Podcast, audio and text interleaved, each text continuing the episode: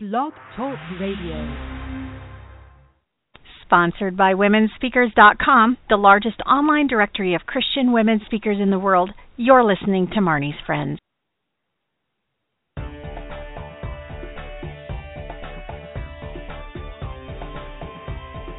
Hey everybody, this is Marnie Swedberg. Welcome to another edition of Marnie's Friends. During today's program, you are going to learn how to unruffle ruffled feathers with our wonderful guest, Tara.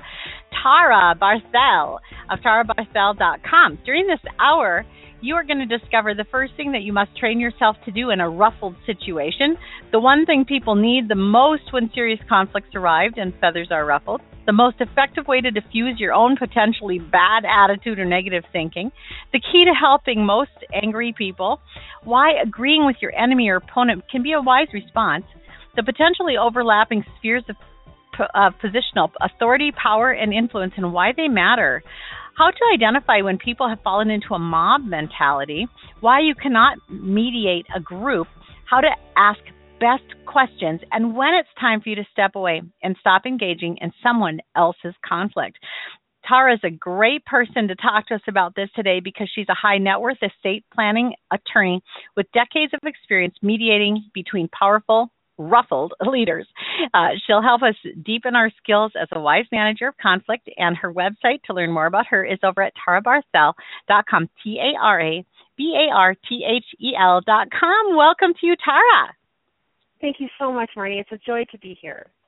Well, and it's so great to have you. Thank you for joining us. And I'm excited to kind of tap into your brain because you have had some, uh, you know, like I said in the bio, you've had some ruffled feathers around you a lot. And you haven't only worked as an attorney, you've also done a lot of, um, you were the director of the Institute for Christian Conciliation, um, a division of Peacemaker Ministries. You really have been surrounded by a lot of ruffled feathers and you've learned a lot. And it's great opportunity right now for you to help us understand some things that we can do when we find ourselves in such a situation. So, first of all, maybe talk about um, there's something that we can do that we can maybe train ourselves to do or position ourselves to do when we find ourselves in a ruffled situation. So maybe just talk about that. Absolutely.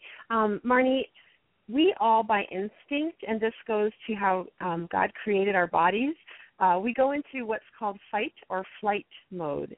And in the field of Christian mediation, we call that escape or attack responses. So the first thing we have to train ourselves to do is to identify when our bodies are hyperadrenalated. Because adrenaline is great. It's a wonderful drug if you have to kill a bear or run away from a bear, but it's not so great if you want to negotiate rationally, uh, think charitably, and help, especially when someone's an authority over us, a leader in a conflicted ah. situation. So, and actually, I should say, we moved from Chicago to Montana, and um, I've learned since moving to Montana, you never run from a bear. Just as an aside, that's a little bear safety aware there. But, Just so you know. But, um, you have to overcome your adrenaline. And so the first thing is to identify when um, we're in a hyperadrenalated situation, our body is shunting blood to our hands and our feet to kind of chill or run. And so some of us in conflict, we avoid, we deny, we run away. Some of us attack. Uh, we murder, to use the words even Jesus talks about, if we curse our brother, we really have a heart of a murderer. And so, um, it, as a conflict response, fight or flight, run away or attack, those are not going to be the best. We want to identify that's our instinct and then take some steps to overcome that and work through those conflicts in a more redemptive way. So, I can't honestly remember ever noticing that I had extra blood in my hands or feet. So, what would be the first indication to a person that they're getting hyperadrenalated? I I love that word and I've never heard it before. Say it again. Adrenalated. What do you What did you yeah, say? Sure maybe it's a fake word that I've made up, Marnie, but I find it. I love it though. It's a great word. It's hyperadrenalated, and it makes all our theology go out the door. You know, like our rational thought, because we're really operating in a very limbic system way. And so we would notice that because have you ever been in a situation when leaders start to quarrel and the hairs on the back of your neck stick up, or maybe you hmm. get a little shaky or a little dry mouth, or maybe some people feel nauseous even. That's all hmm. adrenaline. That's that's what it feels like. And so if you're if you kind of have this feeling in your pit of your stomach, like you know that gulp, that's adrenaline. That's your body saying we are ready to kill or run, but we have to learn. For example, in military or police training or you know martial arts or whatever, you learn how to not respond from that instinct, but to instead respond wisely and in a controlled manner. And then is that response is that a learned response and that's the most necessary thing that we have? I think it's the first thing. I don't think okay. it's um, necessarily the most necessary thing, but if we don't get past that physiological response, we're not going to get into wisdom, right? When um, we talk about wisdom, we're really talking about rational thought at that point, and that's what we want to be. We want to be wise in these situations. So we can identify my instinct. Um, in Christian mediation, we talk about the slippery slope of conflict and how if you're if you think of like a dome, Marnie, if you go over to one side like the runaway zone, the escape zone, the flight zone, you can slide right off of that and give up on the relationship.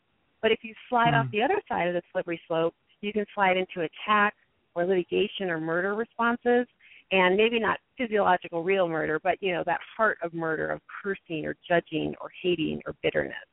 And so we want to stay up on top of the slippery slope of conflict. By the way, that concept came from a gentleman named Ken Sande, who founded Peacemaker Ministries and now has a wonderful ministry called Relational Wisdom. But um, so the peacemaking responses would be conciliatory, where we're learning how to overlook, we're learning how to negotiate, we're learning how to for- confess and forgive. Um, mediation and arbitration, those would be forms of conciliatory or peacemaking responses. Hmm. I just learned um, several shows ago that the 10 second, you know how they say count to 10, that that yeah. is actually a legit uh, there's there's a physiological change that can happen in those 10 seconds where you can kind of identify this fight or flight um, response that we have and and kind of bring it back into into some semblance of normalcy so you can think clearly. Address that just a second yeah, absolutely. In fact, um, I, w- I would assume the other uh, speaker that you were talking with talked about deep breathing because if we are oxygenating 10 seconds, then we are really starting to, oh, we're saying, okay, I feel these feelings of adrenaline, but I'm not going to let it put me into fight, flight. And sometimes people even say, or freeze, right? It's like a fight, flight, or freeze response. But I'm going to respond rationally. So this actually works out even with um, public speaking. I know you're a professional speaker, or children doing a piano recital. If you, uh, they can play it at home, and then they go to the piano recital, and it's blank slate. Their brain is fritzed out. That's because of adrenaline. They they didn't practice in an adrenalated state, and so they don't know when they're sitting there with their little music, and or they're trying to remember it, and their mouth gets dry and their hands get shaky.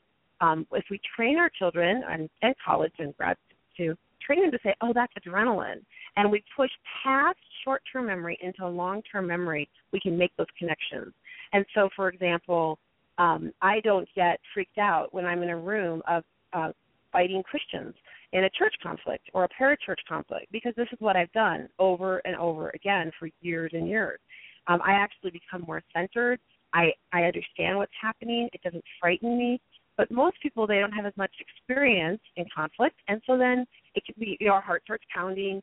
For example, if I try to cook, Marnie, I have an anxiety attack if I try to cook because I can't cook.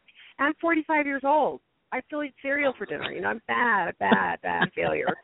So if you wanted me to cook a meal for people, I'd have to work really hard and to overcome my adrenaline. But um, I could do it with a spreadsheet and a long list. But really, I'm not very good cook. Um, so it's about I practice. I love that. I love that you're pointing out that different things are going to trigger different people and it's not going to it's not just like there's one thing that triggers all of us in exactly the same way. That's just simply not the case. Well that is so that's so interesting and the oxygenate what where it came up before was that my instant response i just have kind of a learned response. When i have a fight or flight response i typically just kick into what i call my 911 which is either saying jesus just Jesus, Jesus, Jesus, Jesus. Otherwise, if I can't even quite get two syllables out, I just go God, God, God, God, God, God, God like that. but it does kind of um it does kind of allow the it allows the conscious mind to break off of um what it's what it's preoccupied with long enough to get some perspective and of course hopefully the very best perspective available through god so tara, tara what is the number one thing that people need the most when serious conflicts arrive arise. Right. So let's just all take a moment. Picture even the most recent time we were in a room with someone who was really mad, like ticked off. I mean, they are, they are, you know, so angry that they're really not rational and they're certainly not charitable. Um, especially a leader, right? Someone with power, someone who can hurt people by their position and their authority and their strength. Uh, if we're if we're in a church situation or a parachurch ministry or workplace or school, whatever it is, um, the one thing that people need the most when we're in those serious conflicts, family conflicts, marriage, miserable marriage um, conflicts, is hope. That is the mm-hmm. number one thing that will go out the door. Uh, if you gave people, Christians, for example, in conflict, a test, they could pass the test about God's sovereignty and His goodness and how much He loves them. But in that moment when they've been financially betrayed and they're facing bankruptcy, in that moment when their spouse of 30 years walks out the door, right? In that serious, hopeless conflict, uh, what we need most is hope. And hope in the Bible talks about not hope as the world gives, but hope isn't like I hope to see you see I hope to see you Tuesday, but hope as God gives is is confident assurance based upon mm-hmm. His character and based upon His word that um, even in this life, in this life, Jesus says we're going to have trouble, but He has deprived the world of its power to ultimately harm us. So even in our conflicts, we can trust God, and and um, because we can have that hope and assurance. The Romans eight, He's working all things together for good. Again, not trying to sound too spiritual, but I'm telling you, having not just been a mediator, Marnie, I've had to hire Christian mediators to help me in my conflicts. We can talk more about that as the show goes on too. So as a party, also as a professional mediator. Once I had to hire a Christian mediator that I had trained to be a Christian mediator. Like I actually trained him how to do it. But when the need arose, right. I needed to hire a Christian mediator. I hired him in to help me. So as a party and a professional mediator, there is always hope because God never changes and He's always good. So I think for me listening to this, what I find is that when I try to find hope in a hopeless situation, sometimes I cannot see it there. But if I take my eyes off of the circumstance and look at the God who's carrying me, there is always hope there. Is that is that the way to think about it? Absolutely. Um, that God's character never changes, that his love for us doesn't change. And also, I think as we um, get help from people with education and experience, we can have the hope of also some help in this life.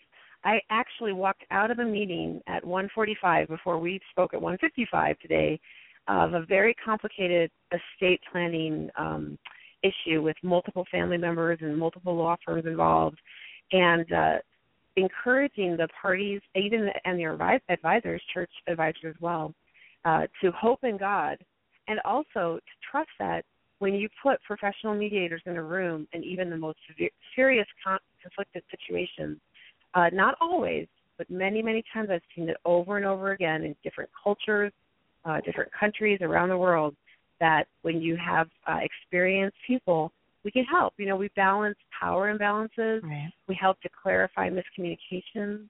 Because we're third parties, we're not. I have no interest in this estate planning issue, for example um, they you know, both sides can trust I'm really just working for God's glory and their good. I have no other hmm. agenda. You know, I'm not trying to advocate for a position. I'm not acting as a lawyer in the case. I'm acting as a mediator. And so there can be hope for um, some progress or maybe even just a little bit more chari- charitable presumption and grace in the human relationships because of who God mm. is well. Mm, I love that. One of the things that's really comforting to me is when I'm misunderstood. And in your situation, um, sometimes people can feel like, you know, without a mediator there, nobody's understanding what I'm trying to say. Nobody's hearing me. And I love to, I love to always come back to the fact that God completely understands my situation. That first of all, he understands every motive I have, which is sometimes a little unsettling. But hopefully, um, you know, in those times when I feel misunderstood by other people, I have this confidence that the God of the universe completely understands my circumstances and my needs, and that He is for my good because I am His. And I just love the hope that there is in that. Mm, awesome. Well, this is Marnie Swedberger visiting today with Tara Barthel of tarabarthel.com, and you spell Tara T A R A Tara tarabarthel.com. We're going to come right back and talk about the most effective way to diffuse your own bad attitude. We'll be right back.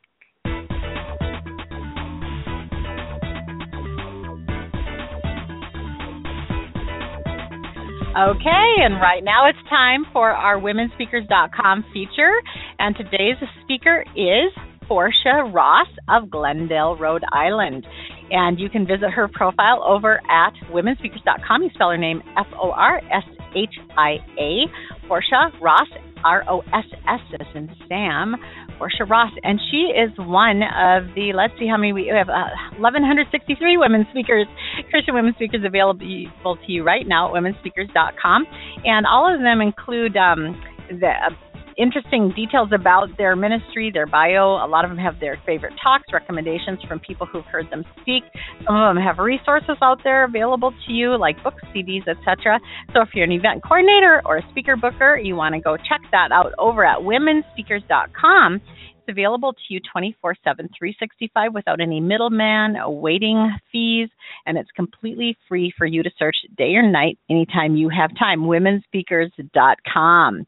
Well, today our guest, Tara Barthel is talking with us about how to unruffle ruffled feathers. Miss Tara, let's talk about um, why is it that we get negative thinking so fast when we're in a situation where people are upset. Do we just do we just adopt their negative thinking or do do do we maybe even just get to it without them? Yeah it seems to me that um unless we have practiced it kind of like muscle training almost like strength training uh unless we have practiced not doing it we're, it's very easy to pick up on the negative attitude of the people around us and um and to make it personal right? To presume uncharitably that we know their hearts. This mm-hmm. is a very common response to conflict, especially when someone's in a leadership or they have a lot of power. Um, we can presume uncharitably about their hearts, and it sounds it sounds like this. You know, he is just doing that to hurt me. She was trying to embarrass me in that meeting. Now, maybe mm-hmm. she was, and maybe he was, but unless they have told us that, unless the man has said, uh, Tara, I, you know, I was trying to hurt you, or she says, I was trying to embarrass you. For us to presume to know the heart of another person and to presume uncharitably, in in the Bible, we're actually imitating Satan, because the only person in the universe who knows the heart of man is God, and Satan wanted to ascend to the throne of God, right? He wanted to be God. And um, when we pretend or we presume to know somebody's heart, we're really not imitating, um, we're not living out the law of love. We are imitating mm-hmm. Satan. So, what we want to do is to not presume to know the heart of another person. So, maybe it sounds like this you know, Bob, we had that tense exchange in the meeting, and um, I'd like to talk about it with you. I don't know what was going through your mind when you said those words. I'd like to understand it. Can we talk about it?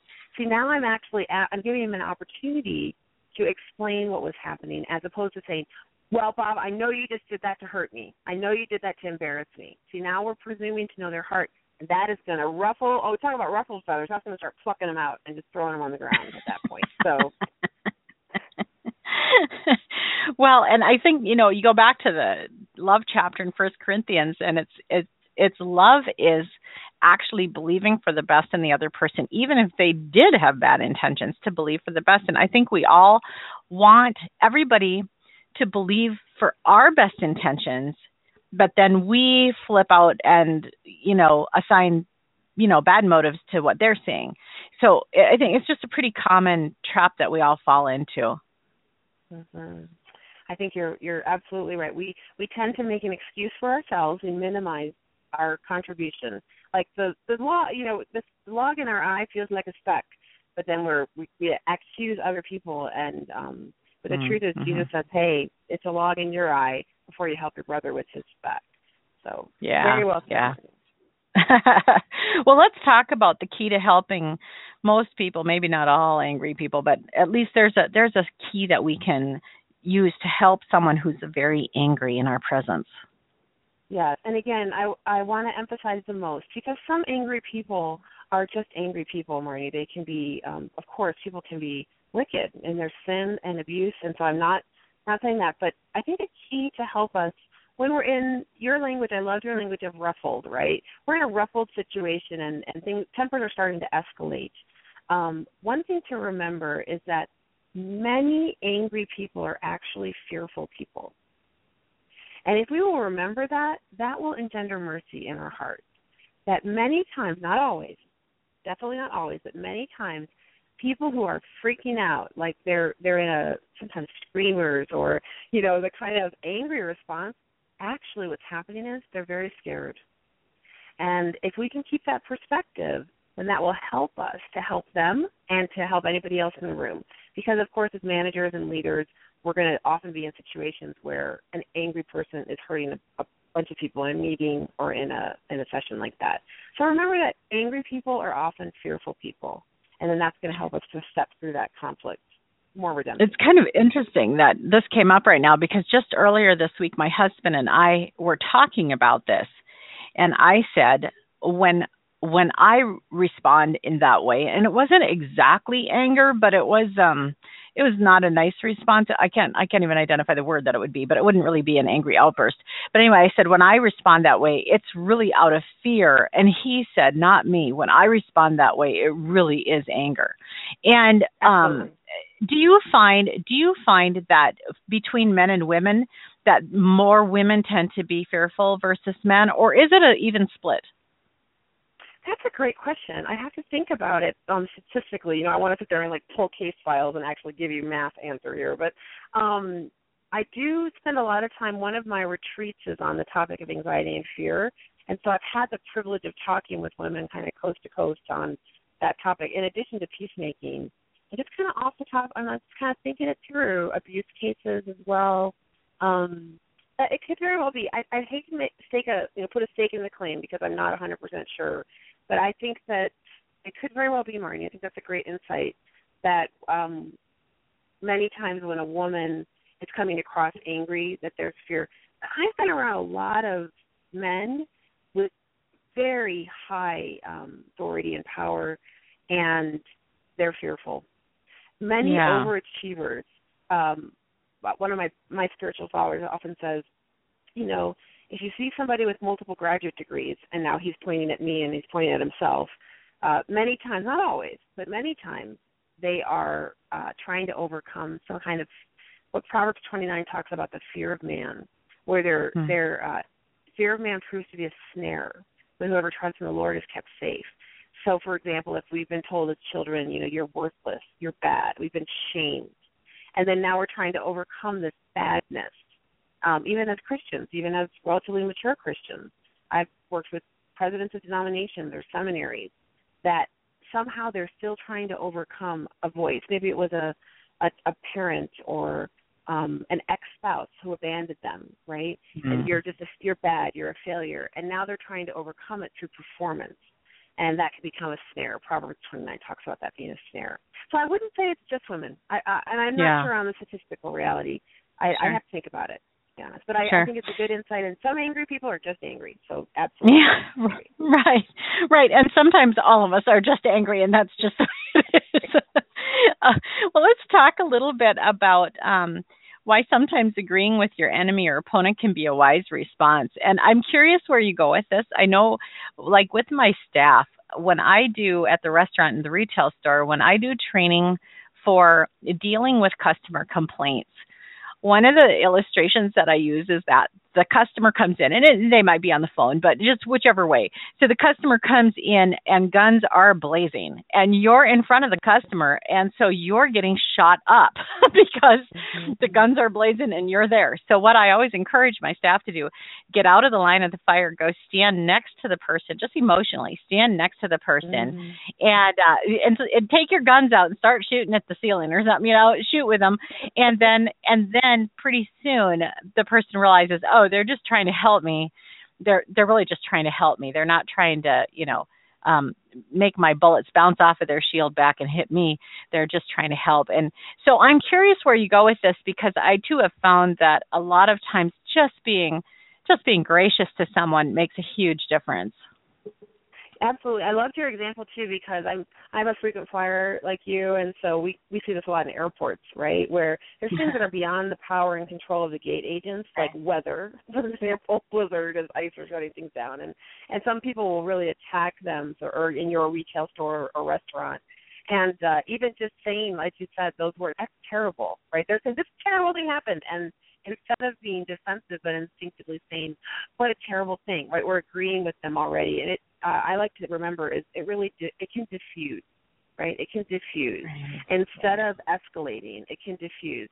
Um, but even not in the customer service, let's say in a true conflict with a, a manager or boss or a negotiation, um, and there are 10, 10, 10 points of it, and eight of them are in severe conflict, but two of them we actually agree on.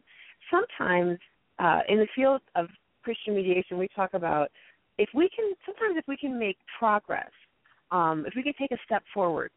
Uh, so maybe it's a relational one where you realize that person's offended because I spoke harshly to them, and the truth is they're right. Now we've got eight other data points we have to talk about, and they have they were wrong too at times. But the truth is they are here and they're mad or they're hurt or they're you know escalating, and they're right. Um, sometimes if we can take a step forward of getting that log out of our eye and Mm. saying, you know what, we we have a lot of things to talk about here, but I want to start out by saying you're right. When I spoke to you that way in that meeting, there was no excuse for that. I was demeaning, I was disrespectful, and every word you've used to describe it, you are right. Now, it doesn't fix the whole problem, right? But sometimes it can de escalate things, it can diffuse, and get one step forward to try to help the other things go forward as well. I love that to find one point to agree on. And and one of the things, you know, using the customer uh, service analogy, one of the things I do train my staff is you don't really want to ever um, say that they're right about things that aren't true.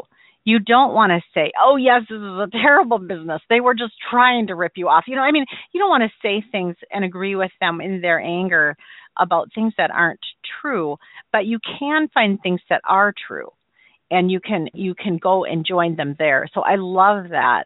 I love that. So do you have like an example? Um, you gave us a good example of of something that the person accused you of. Do you have another example that could help to understand how to actually agree with your enemy when you mostly do disagree with them? Ooh, another example to agree with your enemy when you mostly disagree with them. Probably the one that comes most readily to mind would be marriage examples. Because, um, for example, my pastor and I co mediate quite a few miserable Christian marriages. Right? People who love Jesus and love their kids and like lead worship or whatever and hate each other. Or sometimes they've gone around the bend where um, there's an author named Ed Welch who says the real indicator of true hatred is indifference you know, where you don't even care anymore. You're not even feeling. You're not even angry. You're not even yelling. Right. You, like you disengaged, and indifference is really too far. Um, it seems to me just things that come to mind when you're sitting there and you're finally trying to un, you know, take that brick wall that's between a 30-year miserable Christian marriage and going, you know, step by step by step through. Um, it can be very hard to admit uh, to anything that the other side is saying because you've got not just eight or ten. I mean, you have ten thousand really. I mean, you, it's just, Right. you have year after year of examples, and um, we see in mediation when people talk about those hurts from 30, 30 years ago, and I am not exaggerating. You know, Hmm. conflicts and hurts on their honeymoon from 30 years ago, and they are Mm. talking about it with you as though it were yesterday. The pain is that acidic. You know, they're they're still burning with pain from it. So I would say that is a very very hard time.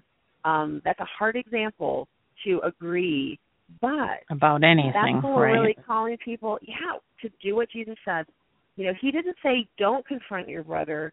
He said don't prematurely confront your brother.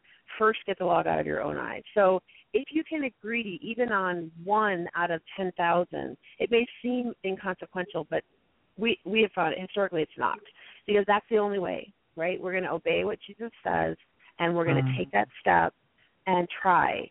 Um, but that's also where, as mediators, we get to wrap our arms around you metaphorically and like help lift up their arms and help them take those steps because there's so much hurt and there's so much pain. Um, it's really Mm, a, it's- it's a great privilege to help them. So Wow, it's so beautiful to hear that there is help for marriages that are are very far gone and far down. And I think that probably um, some of us listening today just say, "Oh, that's good to hear that that that doesn't mean it's over." when you have years of things that are hurtful, it just means that there's hope and there's help out there for you.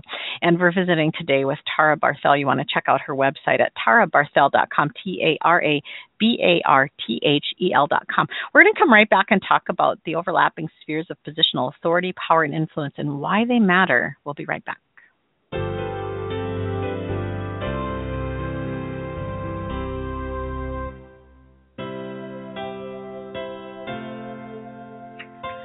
Okay, you guys, it's time for me to uh, do a focus on some of the resources that are available to you through Marnie.com. And of course, this radio show and podcast is one of them. But what you might not know is that if you go to MarniesFriends.com, you'll be able to access all of the previous shows and training sections free. Uh, they're free at MarniesFriends.com. And you just go down and you can either listen on Stitcher, iTunes, or Blog Talk Radio and they're divided into categories for you. So you can get the training just for authors and writers, you can get training for speakers, training for management or success, leadership, for media or marketing, for event planning, women's ministry, or life or family life and more. And also at the bottom of that page is where you can submit or recommend a guest trainer for the show. And so I hope you will go check that out at marniesfriends.com. Well, Tara, welcome back to you. We're talking today about how to unruffle ruffled feathers. And Tara's website, again, is T A R A B A R T H E L dot com. Tara, let's talk about spheres of positional authority, power, and influence. So, first of all, maybe define that and then define or describe why sometimes that can get us into trouble. Absolutely um, especially when you were talking about hopelessness and despair, many times if we can begin to identify um, what's happening in that person's life that they do not have um, positional authority or power or influence or maybe a combination like a Venn diagram of the three. So picture three overlapping spheres. Um, sometimes people have positional authority. Technically, they're a vice president, right? Technically, they're a pastor, um, a manager. But the truth is, though they have the title and the position, sometimes people have no actual power. And many times people with no positional authority have a tremendous amount of power. And the third piece of a tremendous amount of influence. So, for example, when we go in to do a church conflict, my second book is actually about um, group conflicts and church, for example, church conflicts or organizational conflicts. Um, the truth is, of course, if it's a conflict over worship styles or embezzlement or sexual misconduct or whatever, we have to deal with that. But Marnie, no one's, no Christian mediator is ever going to go into a conflicted church and not meet with two people, no matter what. One is the secretary and two is the janitor. Because if you want to know what's happening in a conflicted church, yes, pastors and committee chairs and all those people, but if you don't meet with the secretary and the janitor, you are a foolish mediator. So they might not have the positional authority um empowering but they boy they know right that, that secretary has a lot of power even if her title isn't senior pastor um or his title if it's male secretary so um what happens is when we feel responsible for something, so we feel responsible, but all we have is influence. We don't really, we don't have positional authority and we don't have power. That can lead in these conflicts to feeling a great amount of despair. Um, even if it's a, a ruffled feather of a leader, right? I may feel responsible for the way that leader is berating my fellow worker. And yet I have no positional authority I can't command that leader, that woman or man to stop. Um, maybe I have some power though, because maybe it's my temperament, my mind is fast, you know, I've got a quick quick way of articulating an argument. I might have the power or maybe they really respect and love me so I'm not an authority over them but I have influence. But maybe I have none, right? So um I think that for most of us when we're dealing with ruffled situations, if we can think through in our minds, all right, now who has actual positional authority here that they could um, move budget wise, right? Firing people wise, um, church discipline, right? They have positional authority. Well, who are the people with power? And maybe someone doesn't have um, a lot of positional, you know, they don't have positional authority or a lot of power. but they do have influence. Uh, the influencers tend to be the people who are charitable, who are wise, who are loving, um, and people might say, "Yeah, you know what? I'm going to really listen to them." They might be younger people, they might be older people, uh, but they have influence. So, in a ruffled situation, ask yourself, you know, what's the positional, what's the actual power, what's the influence, and then how is that going to lead to hope and um, a constructive response, and how may it be fueling feelings of despair and hopelessness? What do you say to the person who who is watching something go down in their church or maybe in their home, but they feel like they really don't have power to address it. They're just watching it, and there's a sense of hopelessness there. What do you say to that person? Yeah, again, it's a call to faithful obedience. Um, I would I would encourage them that there's no neutrality. That if they're in a situation like that, even if they are not in technical authority over it, um, they're not neutral. So they're either going to be a part of the solution or a part of the problem. So don't give in to what we call the myth of neutrality in redeeming mm. church conflict because there there is no neutrality. And then secondly, remember the limits. So what are you called to do? You are called to bless and never curse. You are called to pray. You are called to do good. Right? There's a whole bunch of intentional actions you're called to do. Who is responsible for the results? Who is responsible? God alone. So God is responsible for the results, but we are responsible to do all that we can do um, to faithfully obey all that we are required to do. Hmm, that's so good. Earlier today, I was telling somebody that when I got into a certain situation, I say, I choose Jesus, freedom in you, Holy Spirit, God flow through. And I might repeat that over and over and over until I I realize that I am free in Christ even though I feel maybe a little trapped in a certain in a certain situation. And there is so much freedom in Christ. Like you said it's not my responsibility to have the results turn out the way I want necessarily. Mm-hmm. it's my responsibility to stay inside Jesus Christ. Mm-hmm. and well said because you don't have the power. You don't have the power to make those things happen. I think it's in the epistle of Second Timothy that talks about, you know, what are we supposed to do as servants, Marnie? We're we're not to quarrel. We're to be kind, able to teach, not resentful. When people oppose us, we're to gently instruct in the hope that God grants repentance. Not that right. we change the person's heart. We're not the Holy Spirit. We can't change their heart. But we, we are respectful and gentle and not argumentative, but we're able to teach and we're not resentful in the hope that God will cause this. Mm, love that. Love that. And that kind of segues nicely into the next point you were going to make, which is about the mob mentality. Sometimes we can watch and we can see things shifting from um, maybe a simple disagreement or a simple situation into something that's bigger and maybe a little less, um, well, maybe more intimidating.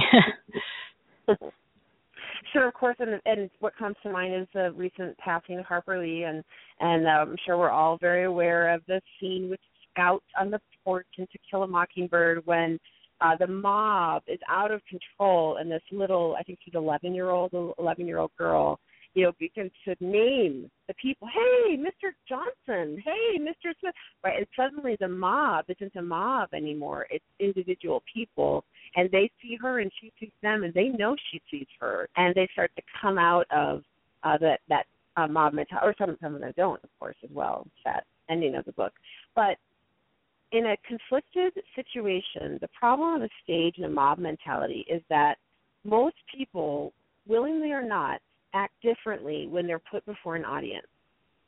So, in a group mediation, if the person is speaking for the side, you know, a certain side, they're going to be performing on a stage. They've got this platform, and they're going to be prone to be zealous, um, maybe using hyperbole or exaggeration. And so the mob mentality starts to feed into this performing on a stage. And now, I mean, they can what we find as mediators is sometimes people are just so busy arguing a position because of that mob mentality and performing on the stage that they actually don't even agree with their entirety of their argument, but they're they feel like they're the representative of that class, and so they're just going to make that advocate um, advocate for that position instead of having a re- a reasonable um, discussion, a reasonable conversation about it.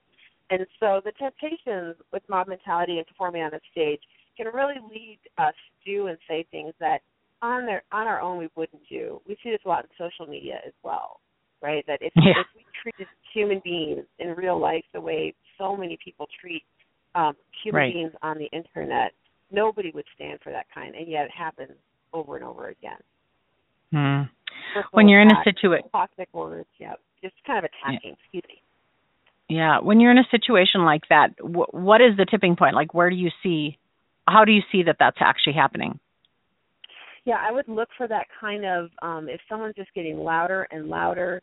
Um, they're they're not evidencing what the Bible talks about the fruit of the spirit of being patient and kind and long suffering, and but instead they're just becoming more and more. Um, they're they're not uh, teachable. They're not humble. They're not servants. Uh, they're not uh, loving. They're not kind. So the fruit of the spirit are gone, and they are just advocating for a position uh, so strongly that it's almost like they're disconnected from the situation, and mm-hmm. that that you know when you think about To Kill a Mockingbird, when once that crowd took over, in many ways you can see people are just they're almost disconnected. They're like they're not in their right minds almost um, because they've given over to this group think or this mob mentality. Well, I know we've all seen illustrations of it on the news or even in our own lives, and it's a, it's kind of a scary thing when you uh, when a person would find themselves in a mob. And this is a little off topic, but I am curious about it. When a person would find themselves in a mob, kind of going along in that situation, is it the same type of um, disconnection that happened in our first point when we were talking earlier about the deep breathing, the the the just pausing um, to regroup. Is it the same kind of a thing that you do yourself when you feel yourself getting carried away by a mob mentality? I think that is definitely one aspect, Marnie. I do. Um, I think that as well that we can help one another. Uh, this is the role that we get to all be. When Jesus said, Blessed are the peacemakers, they'll be called the sons of God. That's why all Christians are peacemakers. We're not just a professional mediators, but this is one of the identifying marks of being a Christian.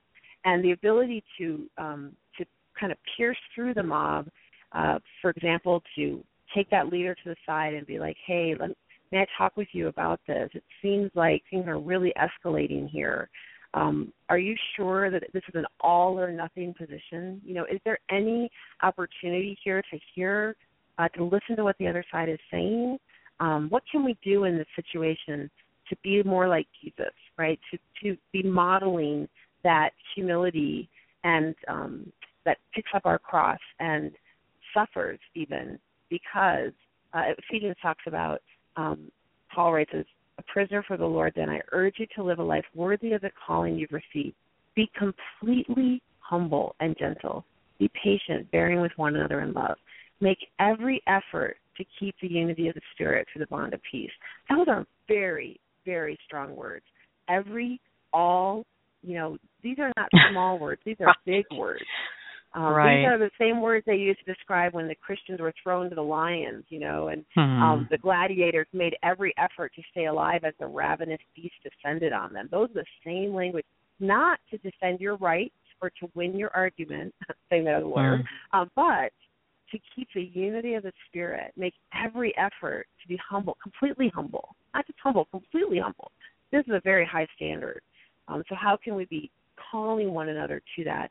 And piercing through. Um, Ephesians 4, yeah, that's a great pierce through the mob mentality chapter of the Bible, would be Ephesians 4. Huh, cool. And one of the things that you do talk about too is in one of the methods that you can do is to kind of divide and conquer. So if you have a group that's getting going toward this mob mentality, you actually you actually can't um, really mediate that kind of a situation, can you? Exactly like that. Very, uh, very wisely said. Yeah, you can't mediate a group. You know, we talk about intervening in conflicted groups, conflicted churches, but a mediation, the, the language of mediation is really two people, maybe three or four, you know, like two couples. I mean, you're in a small amount. If you get into a group, then the dynamic's going to change. And even how we approach that as professional mediators is going to change. Um, so, for example, if I'm assisting a parachurch ministry with a conflict, it's going to take a lot of work um, in advance. Beyond the normal amount of pre-mediation homework or coaching or praying um, because we have to actually break down that larger group into smaller groups into individuals and spend time. Um, there's not a conflict like that church you know whatever xyz uh, bible church is not in conflict. The human beings inside of xyz bible church right. are in conflict right Right. Well, I think that that's the key. The key always is that it's people. Uh, it's real people with real feelings and real perspectives, and and as long as we remember that that that's who we're dealing with, and like you say, not just a church in conflict or something. Uh, that's so important. Well, we're going to take a little break and come right back and talk about how to ask best questions, not just good ones, but the best questions, and also when it's time to really just step away. We'll be right back.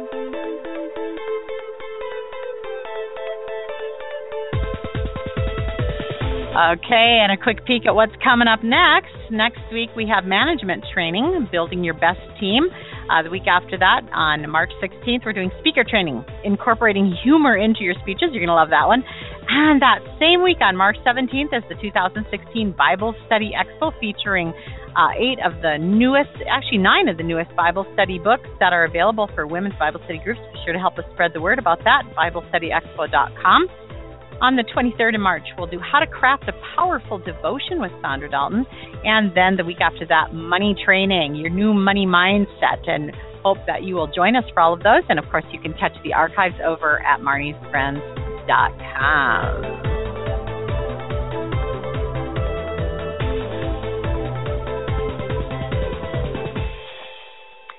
Welcome back. This is Marnie Swedberg, and our guest today, Tara Barthel, is sharing with us how to unruffle ruffled feathers. Tara, let's talk about um, some best questions. I, I love it that you say don't just ask good questions, ask the best questions. So, how in the world do we figure out what the best questions are? boy, boy, you're really dependent on the Holy Spirit and prayer. I love how prayerful you are, Marnie, and um, it really does take prayer because um, there can be some good questions. Maybe they'll start to clarify issues or um, positions and interests can be helpful. But let me just give you one example of a, a situation we talk about in Redeeming Church Conflicts about best questions. I uh, I got home from a women's retreat once. This was many many years ago, and um, I can't remember exactly even what happened, but something happened during the retreat, and I, I flew home. And the next Monday morning, I got this call from a young pastor who was freaking out. Like talk about ruffled feathers. This guy was like pecking the ground. I mean, the guy it was he just was like I can't believe it. I mean, he he was talking so quickly. It was like a hmm. gunfire, you know, like a machine gun, rapid mm-hmm. fire. And he he made a whole bunch of accusations and a lot of presumptions, and he did not ask me any questions to try to understand my perspective on what I don't even remember what happened. To be honest, I I think it was pretty minor, but something had really flipped a switch in this young man, and he was really freaking out. Now he like went on and on and on and on, on and it was just going, going, going. And as he finally drew breath, and I had the opportunity to speak, you know, I said, Pastor, um, the, this is really important. I can tell it's very important to you, and it's very important to me then because it's important to you. I wonder to start our call together. Now, this is probably 10 minutes into the call of him just pretty much yelling, right? Just yelling for 10 minutes. I said, Sir, would you pray for us? Would you pray for our call today? Now, mm-hmm. that question was not about clarifying who said what or did a woman do this and you know i can't i i, don't, I can't even remember what happened at this retreat and i think i was an observer of it. it had to do with the leaders many times churches will bring me in for a peacemaking retreat when what they're really doing is they're in conflict and they need a mediator. So they couch it as a women's retreat, but what they've oh, wow. done is brought in a mediator, right? So it was a wow. fight among the leaders, if I remember. But at any rate, instead of asking for my perspective or trying to clarify the issues or negotiate a substantive part, um, it was just freaking out. But the best question in that situation really was, will you pray for us? And all of a sudden, it's like he came back to sanity. You know, he took a breath he prayed for our call, it slowed him down enough that then I could ask him really good questions too, you know. But in that situation, the best question wasn't about the substance of what happened. The best question was, to help this young man, not to be like, Pastor, Pastor, what's wrong with you? Why don't why are you acting this way? You're totally freaking out. You know, not helpful. the best thing was just gently to say, Sir, will you please pray for us? And uh he did and then all of a sudden it wasn't perfect. It wasn't a comfortable conversation, but we were able to have a productive conversation. You know, Tara, what we've found here, my husband and I personally, is that if we are going to talk about something super sensitive, if we will just start with prayer, it is so wonderful. It is like uh, the most humbling thing you can do. First of all, you recognize that God's going to watch. like of course he is anyway but you actually come to a conscious awareness that you are inviting God into this uh, conversation. And it's just not going to be the same uh, as if you are pretending that he's not paying attention right now and that you can say anything you want. You can exaggerate as far as you want. You can blame everything on the other person because, of course, I don't have to own it myself because where's God anyway? You know, just bringing God into it changes the entire playing field from something I would say just unreal to something supernatural and it really does shift it that much. Mm, i absolutely agree. Another example that comes to mind is uh, once my uh, spiritual father we, we uh, co-author on the redeeming church conflicts book uh, he was helping a, a christian school and you know what happens many times is when the conflict starts to escalate, people will grab the book of church order for the church or the organizing documents for the Christian school or you know that kind of thing, mm-hmm. and they're just looking for paragraphs or Proof, um, parts yeah. that justify their position, and it's all you know dog-eared. He remembers that it was all scribbled and posted and like marked up, like they're defending their position, and so he he said to them, both sides had their manuals all marked up, and he said um, the question he asked was, please, everyone, since I can tell you really read them carefully, turn in your manual, would you please turn to the section that deals with how to glorify God and love your neighbor in the education of children. And they all started flapping pages and going to the index and going to the table of contents and freaking out. But ultimately they had to admit there wasn't you know, there wasn't a section on that, even though as Christians they wanted to glorify God and love their neighbor and train children right. to do that as well. And so in that situation, that was the best question, and then it led into some other really good questions, and they had to talk about you know mm-hmm. how the authority happened or the discipline happened or what happened when a kid was whatever. But those good questions couldn't come until there was first that best question. Hmm. Those are such best questions. I mean, the the examples that you gave here were just fantastic, and the heart of it seems to be, how can you get the focus off of me and back onto where it's supposed to be on Jesus. And and that is always going to be the answer, isn't it? Mm, absolutely. And that eternal perspective. You know, when you say mm-hmm. focus on Jesus, we remember that second person of the Trinity that has always been and will ever be. And for those short years he was here on earth, he was incarnate. Um, and we're so grateful. Even when you were talking earlier about how he relates to you, I was thinking about in Hebrews where it says, he's not a high priest that can't relate to us, but you know, right. Jesus knows what it's like to be betrayed by a friend, or you know, to be attacked, right. to be accused. And he was without sin, yet he was so maltreated. So he gets it. You know, when we're accused falsely, when people gossip behind mm-hmm. our backs and abandon us and attack us, you know, in the church, in our Christian families, in our marriages, in our parenting and in-law relationships, Jesus understands it. You know, he far off helping us.